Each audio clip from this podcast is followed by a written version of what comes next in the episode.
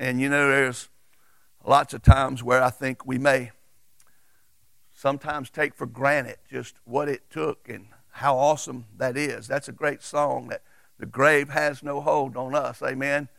This isn't the end. We just practicing for the true life, the life to come when we will experience eternal life. But you know, really, does eternal life start once we leave here and go to heaven? Because that's not true. Eternal life started the moment you got saved. The moment you accepted Christ, God put the life into you that you were supposed to have when you were created. Before the fall, before sin entered in and corrupted that life and caused that life to need to be redeemed and to be restored and through all the things that salvation does. Eternal life is much bigger than dying and going to heaven and living forever. And today I want us to look on the subject of eternal life. You may not ever really thought about what all is eternal life. Because I think eternal life, the biblical definition of how Scripture defines it, is a very misunderstood thing. Most people think eternal life is that you die and go to heaven, and then it, that's when it starts. But I don't know about you, if you've ever been saved, something happened to your life that was different before you met Jesus. That's the life of God being put in you. And John, starting here in 1 John chapter 1, verse 14, he's writing about the difference that the life of Christ has made in them and how they've seen him and watched him and listened to him and they actually lived with him and touched him and that life the word of life that was manifested in jesus is eternal life jesus is the living picture he is what eternal life is to look like that's how we would have been if sin wouldn't have got in us we would have lived like christ not that we're god but the life that he lived was the life god created us to have without sin and I want you to look at what he says right here. We're going to read it together and then we're going to pray right quick. And we're going to dig in this morning looking at the topic of eternal life. John, who wrote the Gospel of John, which is my favorite gospel, it shows Jesus much more in his deity than in his Son of Man portrayal. He has shown us the Son of God. And look at what he says right here that which is from the beginning, which we have heard, which we have seen with our eyes, which we have looked upon, and our hands have handled concerning the word of life. We know that in his gospel he says, In the beginning was the Word, and the Word was with God, and the Word was God. And everything that was created was created by him. And he says in verse 2 here, though, the word of life the life was manifested, it was revealed. They seen it before their eyes. And we have seen and we bear witness to declare to you, and here it is, that eternal life which was with the Father and was manifested to us. How was it manifested to us? Through the life of Jesus. And look at what he says that which we have seen and heard, we declare to you that you also may have fellowship with us. And truly, our fellowship is with the Father and with His Son, Jesus Christ. And these things we write to you that your joy may be full. Father, we pray for your blessing over the teaching of the Word of God this morning. That you will open eyes, you will help hearts to understand, that you will take minds that seem to drift and help them to focus on the most important thing we'll ever look at eternal life. That's what Jesus came to provide for us. Help us to see what it is, how we receive it, and then how do you know for sure you got it? In Jesus' name we pray. Amen. You know, Jesus in the Gospel of John in chapter 17 after he had been betrayed, after the Lord's Supper, that became the first communion meal, he was hours from the cross. He was somewhere between the upper room in the Garden of Gethsemane. He prayed this prayer. And we call the prayer that he gave us, we ought to call it the disciples' prayer, Our Father who art in heaven, because that's the prayer for us to pray. But this is the true Lord's Prayer, if you ask me. This was the Lord crying out on the night before he went to the cross to his Father. And in that prayer, he says something that I want us to see. He says, Jesus spoke these words, lifted up his eyes to heaven, and he said, Father, the hour has come. The hour of what? The hour of the cross. The whole purpose for why he came. Glorify your Son, that your Son also may glorify you. And then he said, As you have given him authority over all flesh, that he should give eternal life to as many as you have given him. I want you to understand something. Eternal life is never earned, eternal life can't be won. Eternal life is a gift, it's given to us. He says that he has given Jesus eternal life, and no one gets eternal life but through Jesus. It is the only way you'll ever experience the life that God has prepared for everybody. And what is it then? And, and this is the best definition I've ever seen of it, the best way of looking at it. And this is eternal life, that they may know you, the only true God, and Jesus Christ, whom He has sent. People aren't in hell today because they're bad. And people aren't in heaven this morning because they're good. People that are in heaven are in heaven because they met Jesus, they had an encounter, and they know Him, the true God, and they're in a relationship. When He gives us the book we're going to be looking at in First John, the second to last verse of the book, in the last chapter, chapter 5, He puts this verse. Those of us who are saved, we know things that unsaved people don't know. Those of us who have eternal life have something in us that normal, unsaved people don't have yet. And we know that the Son of God has come and given us an understanding that we may know Him who is true, and we are in Him. The Bible says, if any man be in Christ, he is a new creature. Something's happened to him. Old things passed away, all things become new. He's not the same anymore when you get eternal life. Eternal life changes you the moment you get saved, my friend. You don't have to go to heaven to experience eternal life because if you haven't experienced it here, you're probably not going to be getting it there. And look at what he says this is the true God and eternal life. I want you to see something that I see that most people do subconsciously, they don't even realize it. But most people today think that eternal life is never ending life. Eternal life is not just a quantity of life, although it is. But, guys, eternal life is also a quality of life. Because listen, everybody in hell is going to live forever. People in hell's soul will never die. If all eternal life is getting a pardon to where the grave doesn't kill you and you live forever, then we got some things to figure out. See, everyone in here is going to live forever. But the quality of how you're going to live forever is determined on if you have eternal life or not.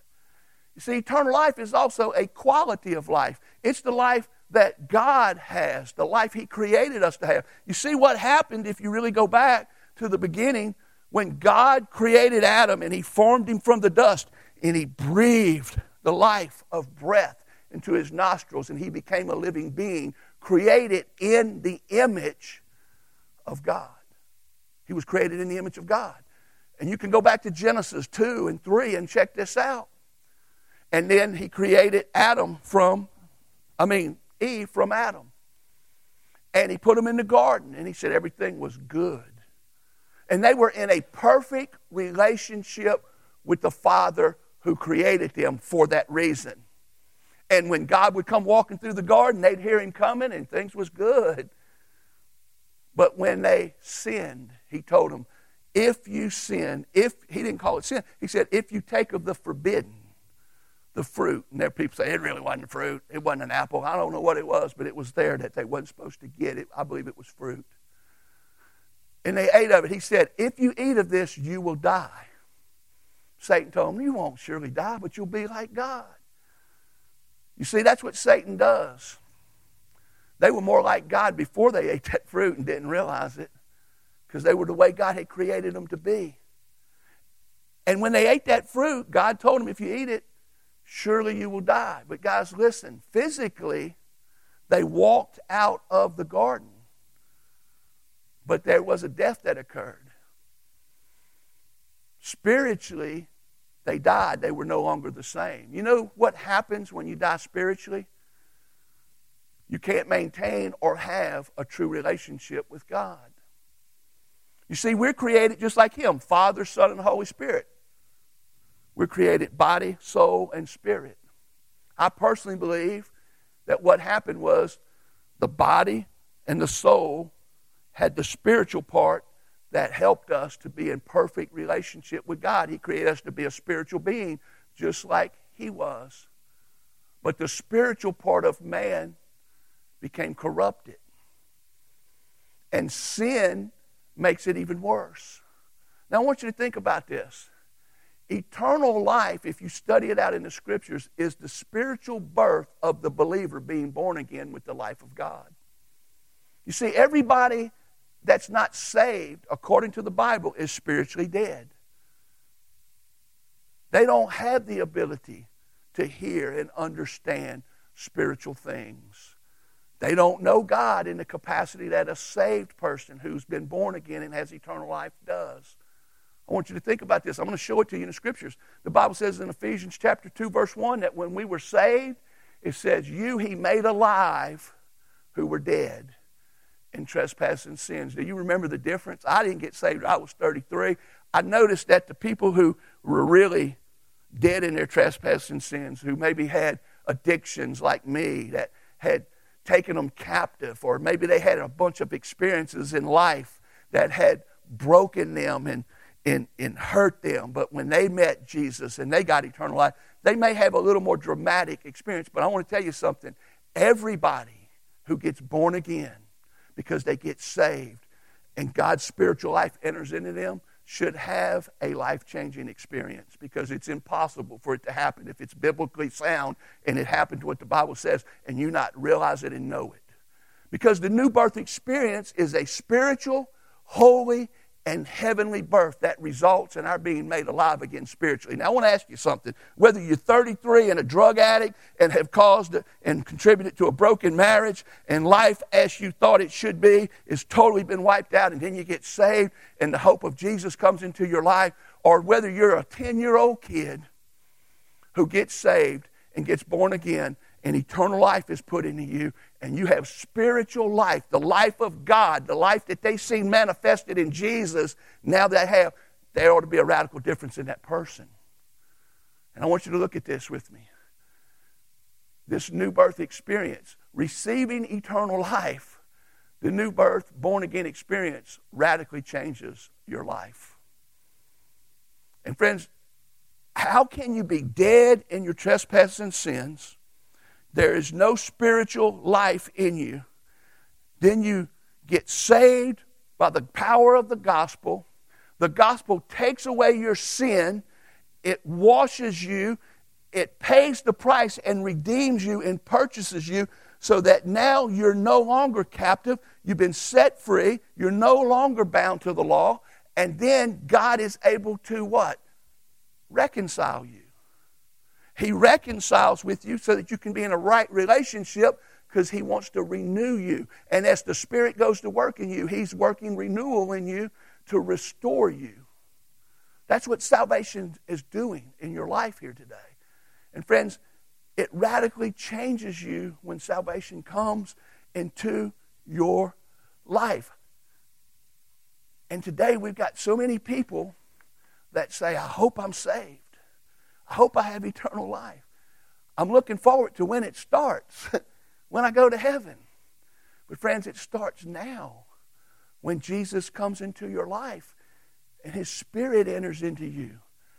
And that Spirit lives in us.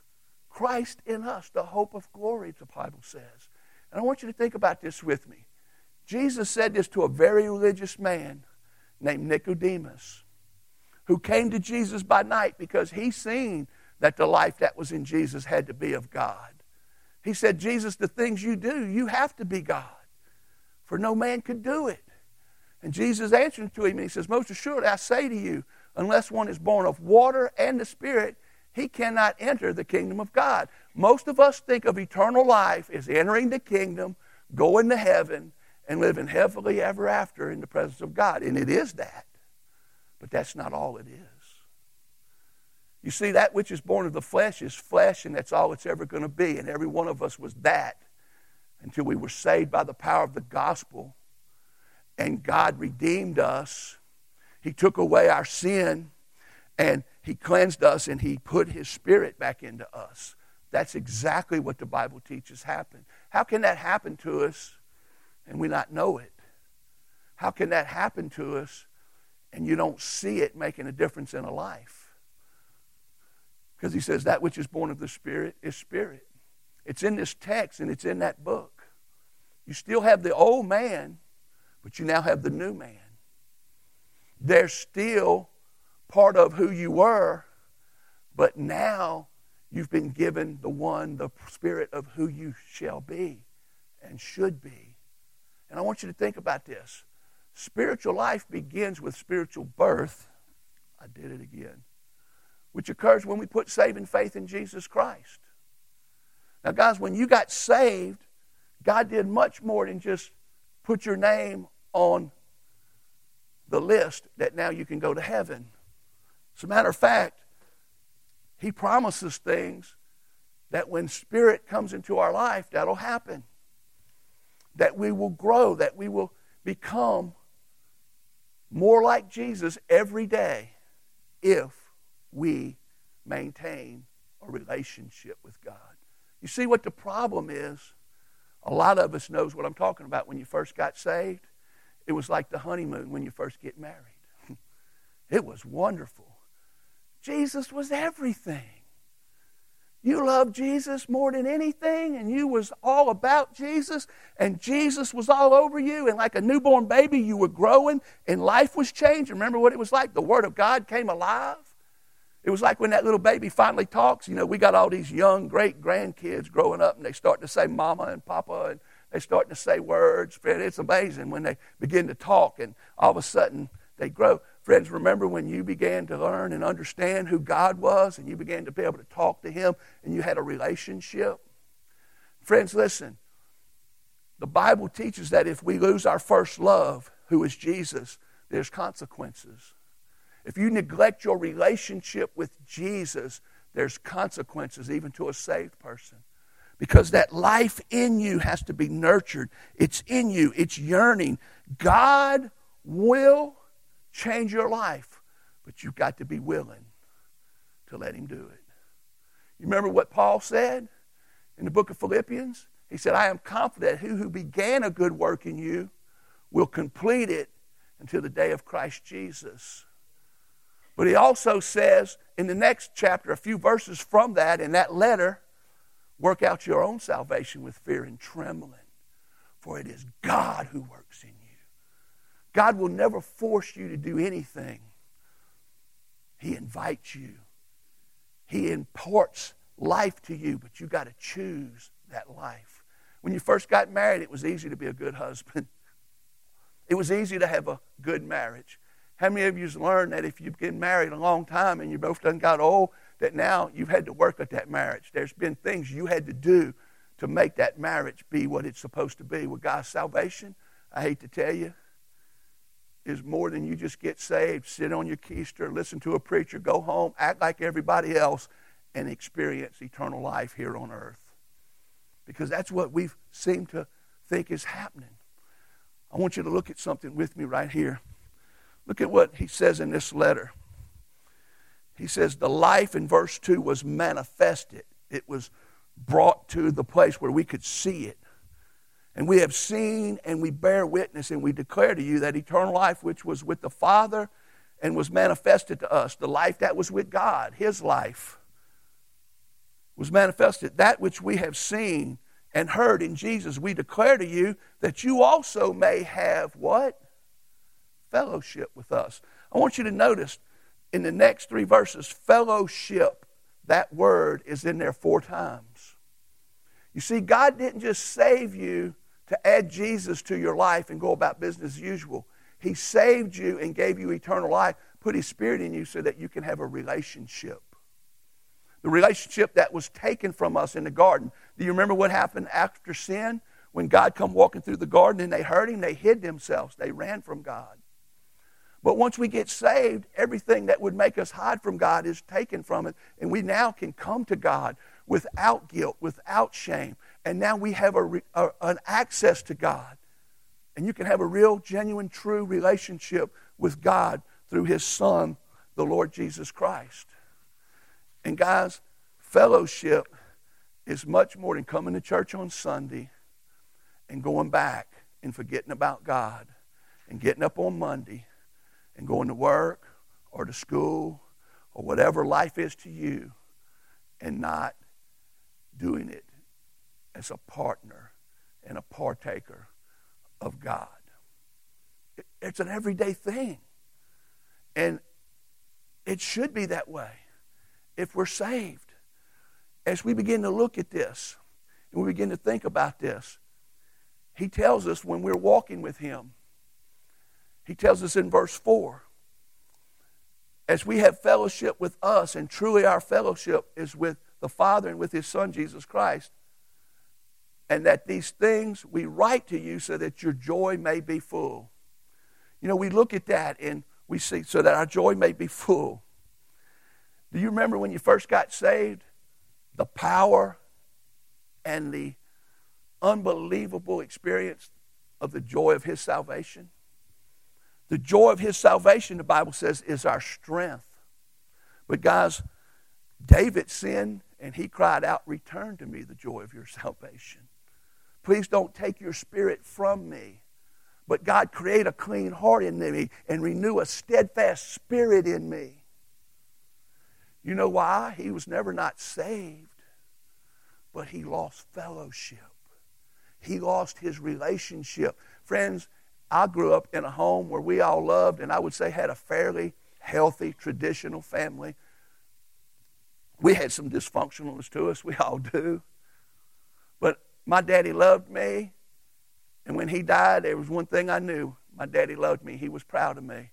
But I'm going to tell you what, even though my daddy loved me, when we got to the place where we sit down at the kitchen table at night for supper, and mama had cooked and mama had, had done everything and daddy came home from work and we was the wonderful family sitting down together to have some fellowship and we had done something we shouldn't do fellowship wasn't like it is when we're doing what we're supposed to do. When mama told us when your daddy gets home i'm going to show him that report card. Or when your daddy gets home i'm going to tell him what you did. Supper was long and it was not healthy. Because it though i was huey cooper's son it hurt the relationship. Friends, I know we don't like to see this, but you can't have the joy of His salvation and have the fullness of what salvation has provided through the life of God when you live a life that doesn't reflect and let that life have its way in you.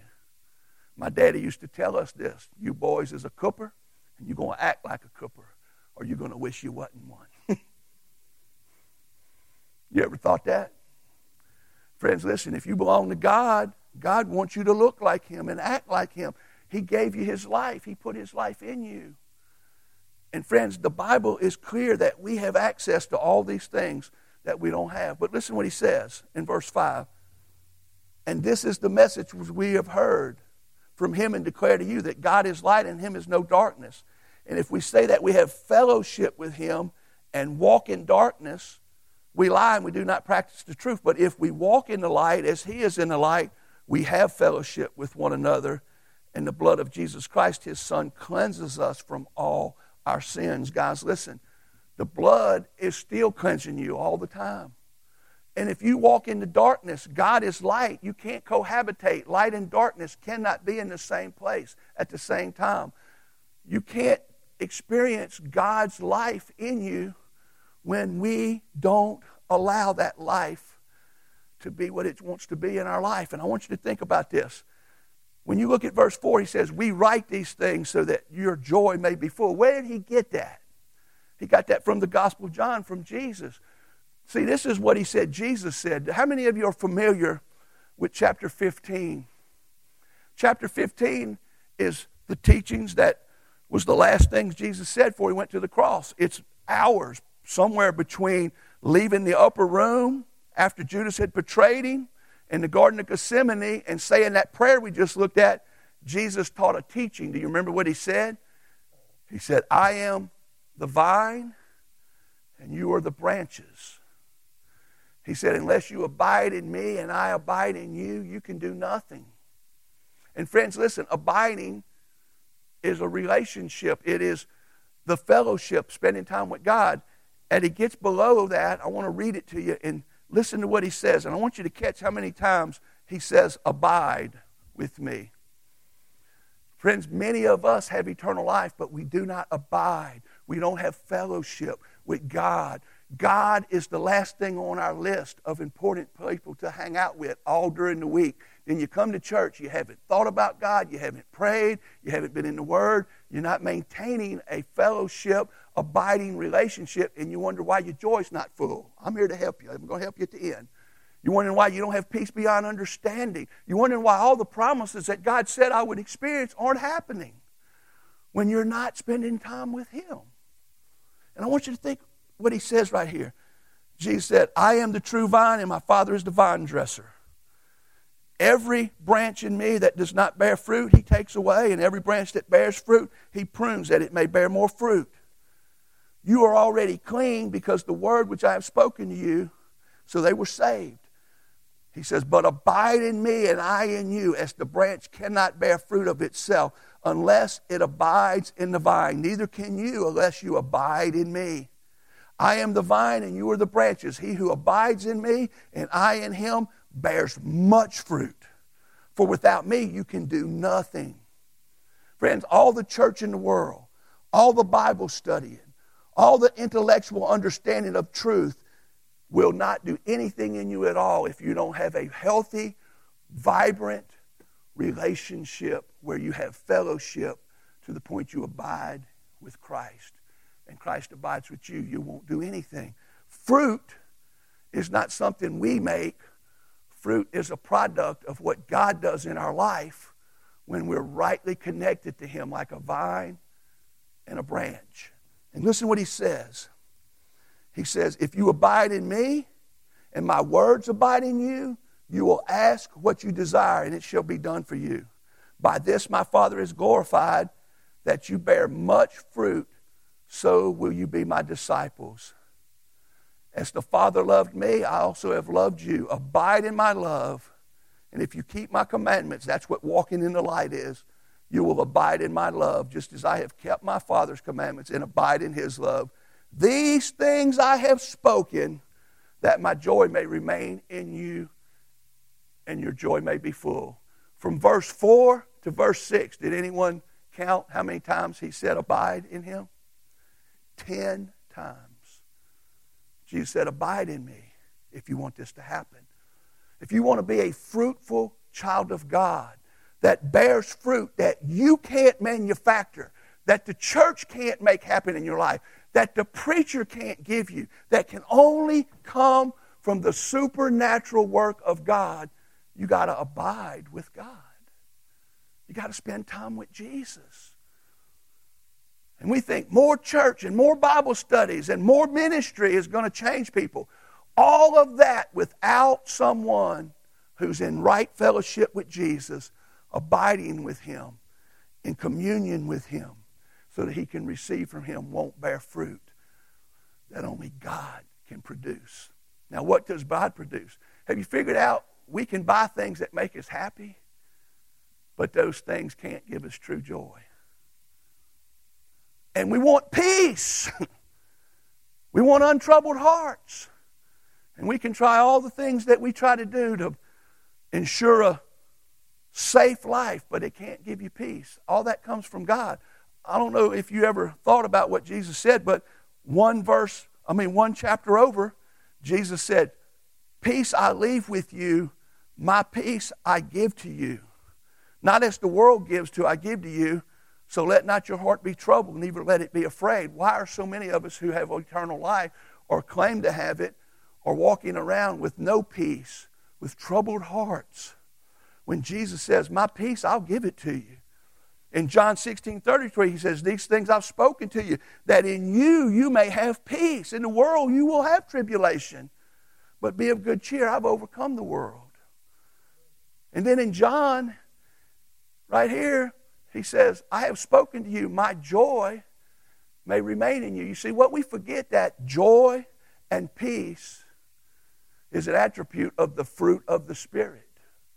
You see, the Bible says in Galatians 5:22, but the fruit of the Spirit is love, joy, peace, long suffering, that's perseverance, kindness, goodness, faithfulness, gentleness, self control. Have you tried to do these in a religious way? Have you tried to make them happen in your life?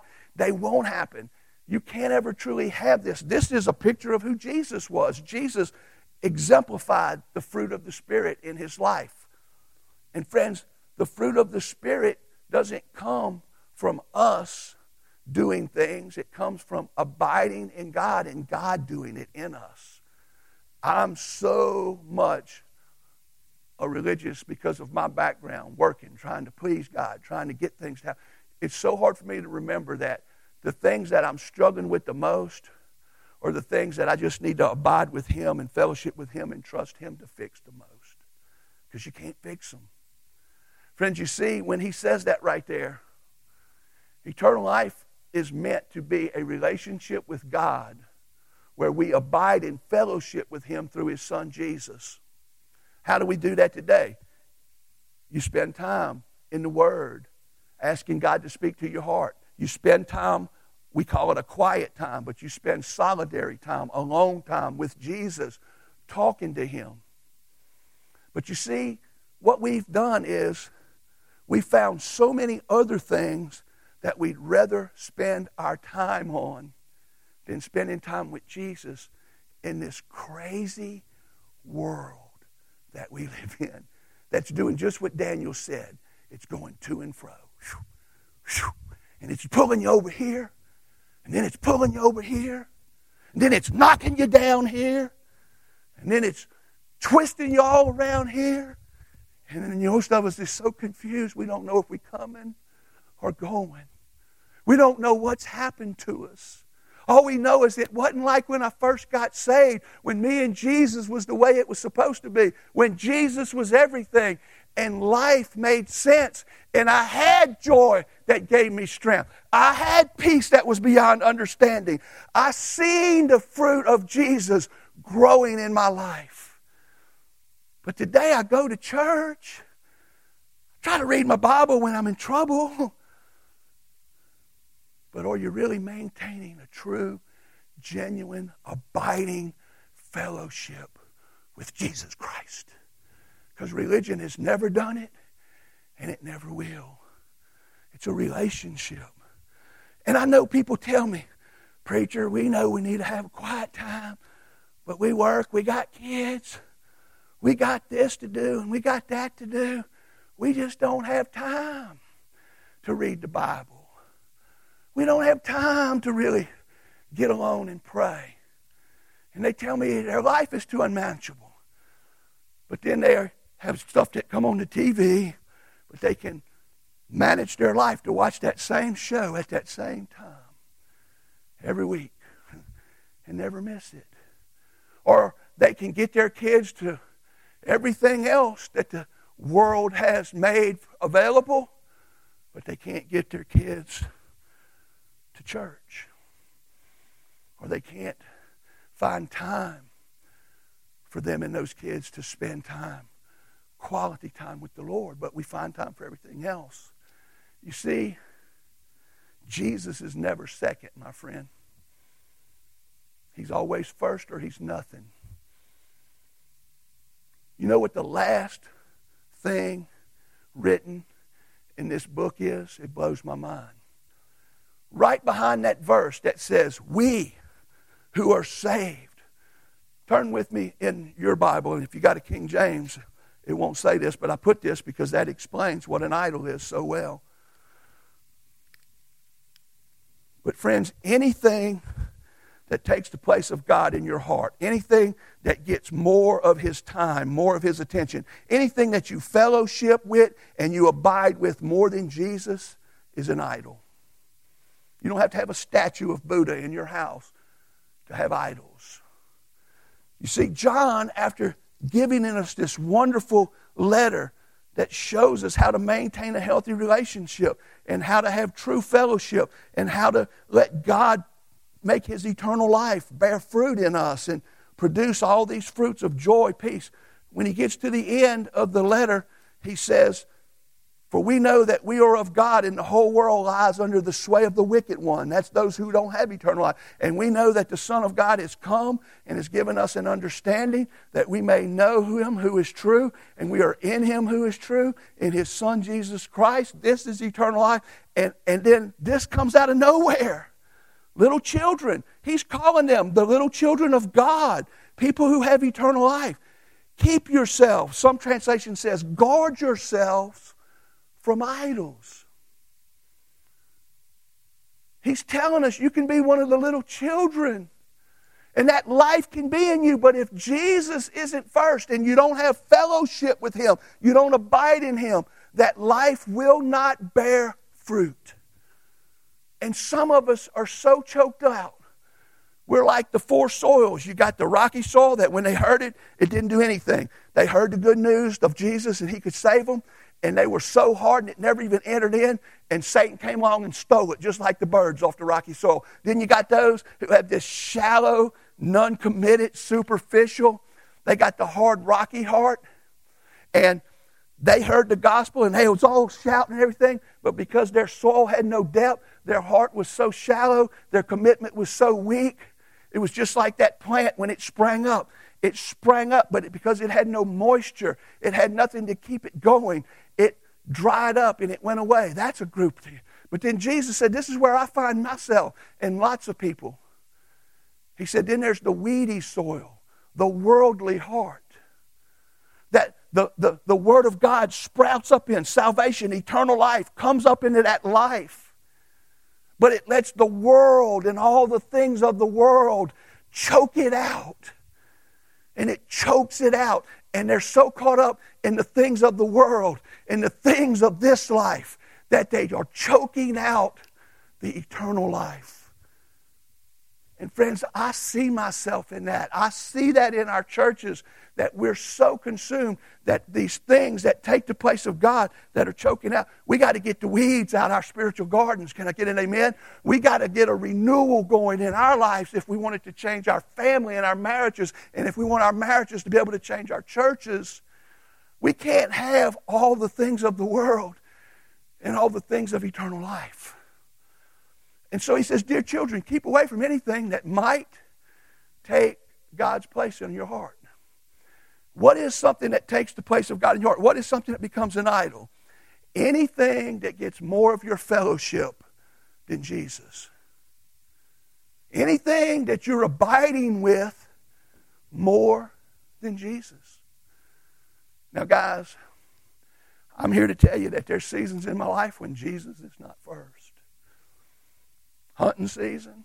Thank God that's just ended. but the fish are biting. But, ladies, there's a sale. Which a lot of times, what we give all of our fellowship and our biting to is not bad things, but they are things that become misplaced to the point they can become an idol. We must understand that we must make Jesus first. He must be the most important thing in our life. And spending quality time with Him, fellowship with time with Him, praying, hearing the Word, looking at the life that is shown us, that they're talking about, that they seen, that they saw, that they tasted, that was manifested to them. The life, the Word of life that brought the life of God, that provided the eternal life. That that's where we spend our time. Today, we may be guilty. And if you are, I got good news. Jesus is a lot of things. Man, He's our Savior and He's our Lord. When you first got saved, man, He's like the rose of Sharon. He's the new lily in my valley. He's the most important thing. He's the best thing since sliced bread. And it was easy. But, friends, I want you to understand something. Jesus is more than just someone who died on the cross to save you. He's the Lord, the King of Kings, and He lives. But He's also something that John shows us in the first chapter. And I want you to see what he says.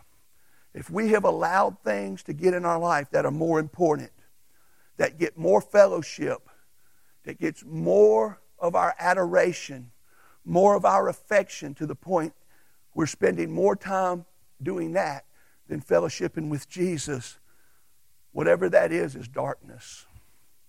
Because the light always leads you to God. The light all gives you more of God. Anything that takes God away from your life, anything that is replacing God, is darkness. And so, what does he tell us here as you look? Man, it, it is so unbelievable. He says right here, these things we write to you that your joy may be full. And this is the message which we heard from him and declare to you that God is light and him is no darkness at all. If we say that we have fellowship with him and we walk in darkness, we lie and we do not practice the truth. But if we walk in the light as he is in the light, we have fellowship with one another, and the blood of Jesus Christ, his son, cleanses us. If we say that we have no sin, we deceive ourselves, and the truth is not in us. So we all struggle. But if we confess our sins, He is faithful and just to forgive us of our sins and to cleanse us from all unrighteousness so that we can maintain a relationship, that we can have fellowship, so that we can abide in Him to receive what only He can give us. And then look at what He says right there. If we say that we have not sinned, we make Him a liar, and His word is not on us. My little children, these things I write to you so that you may not sin. But if you do sin, he says, and if anyone sins, we have an advocate with the Father, Jesus Christ the righteous. And he himself is our propitiation for our sins. That word propitiation, he is our atoning sacrifice for our sins. You see, guys, the devil is relentless. He knows that if I can keep them out of fellowship and I can keep them from abiding with Jesus and I can just make them be religious and be content to just say I'm saved and I go to church, but I don't really have a serious relationship with Jesus, He can rob you from the greatest blessings here on earth. Joy, peace, perseverance, patience kindness, love. All those things that can only come from a healthy, vibrant relationship. Satan knows if I can distract you, if I can get you away from Jesus, I can make you stay carnal. So that's what he does. Have you watched the world lately? He's got it working real good. You have to make the effort and when you find that you failed, the good news is He's made a way. Today, all you got to do is say, Lord, I have been tricked. I have fallen. And say, Lord, I confess that I'm in the dark. I confess I'm not in the light. Lord, I want to come back. We have an advocate. Think about this. If you was the devil, and his main thing is to keep you lost and to keep those who are saved without any of the benefits of your eternal life and He is working, and He is the enemy of everything that God wants to do in your life. Just think how He must feel when we have been guilty. We've had an idol. We put all this before Jesus, but we come to our senses this morning and we come to our advocate, Jesus, and we come and He's at the throne in the room with God, and He's our representative. And we go and we say, I confess my sins. And Jesus said, Okay. He forgives us of our sins, cleanses us from all unrighteousness, and says, Let's have fellowship again let's abide again. The devil says, That ain't fair. How can that be? I know Marvin put me. You, I know what he's done. I know how he is. But when you come with a pure heart and a true heart, you know what Jesus does? He says, Devil, look at my hands. Look at my feet. Look at the hole in my side. I am that propitiation. I paid that price. I am his atoning sacrifice. I have brought him back to where we can have a relationship again. Friends, listen, it's not about just going to heaven. It's about a relationship. Do you have a relationship with Jesus this morning? Has it altered your life? Has Jesus invaded and interrupted your life? Because that's what Jesus does. He's not second. I'm going to say this and then we're going to have a time of prayer. When God saves us, He redeems us. It's called redemption. And He purchases us back. Why does He do that? So that He can reconcile us. Reconciliation, so that we can have a right relationship with Him again. Why does God want to redeem us and purchase us from captivity of our sin and our lawlessness and bring us back? Why does He want to reconcile us into a right relationship? Because He wants to renew each one of you back. What's He trying to do? He's trying to produce restoration. That's what salvation is. It's being redeemed so that you can be reconciled, so that you can have a relationship with God. And when you are in a relationship with God, He renews your spirit, He renews your soul, He gives you a new life.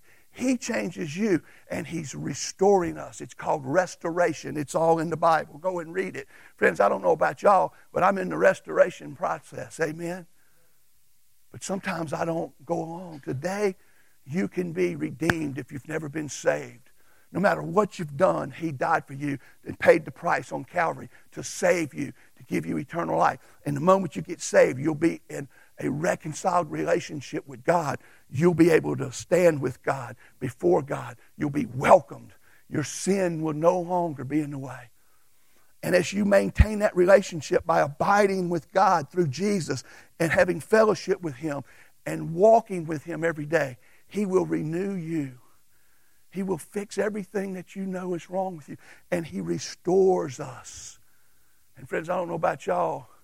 That's a wonderful thing that salvation is actively happening in our life. Today, I want to ask you, where are you at along the way? Because all you got to do is come and say, Lord, you're my advocate. I confess. Jesus, cleanse me, wash me. Lord, I want to be cleansed. And He'll start the process anew as if you've never, ever quit. That's an awesome thing. Eternal life is so much more than what we've made it, it's a quality of life. The life that only God can give us. Do you have that life to you? Has that life changed you? Is that life active in you, reconciling you, renewing you, restoring you so that you can be who God saved you to be. That's what salvation is. And joy is in that. Peace beyond understanding. All those things. Would you stand with me as we pray? Father in heaven, I've shared this message as best I can. Thanking you for what I've seen it in my life. Believing that there's people in every time we gather who can identify with exactly what I'm talking about. Lord, I pray that someone will come home today. Lord, there's a prodigal probably in this room who's walked away from you, Father, who's went out in the world, who's in the pig pen even as I speak. They know the truth. They know who you are. With all their inheritance, they squandered it and went back out in the world. And Lord, they're tired of eating the pig's food. They want to come home. Lord, today, let that prodigal come home. Let that person who's went off and wasted their inheritance as a child of God come to the advocate. Come to Jesus to be forgiven, to be cleansed, so that they can be renewed and restored and reconciled and leave here with a robe on and sandals on their feet, spiritually made right again. Today, that's available because of eternal life. But Lord, there's some of us who don't know the Father. They've never been saved.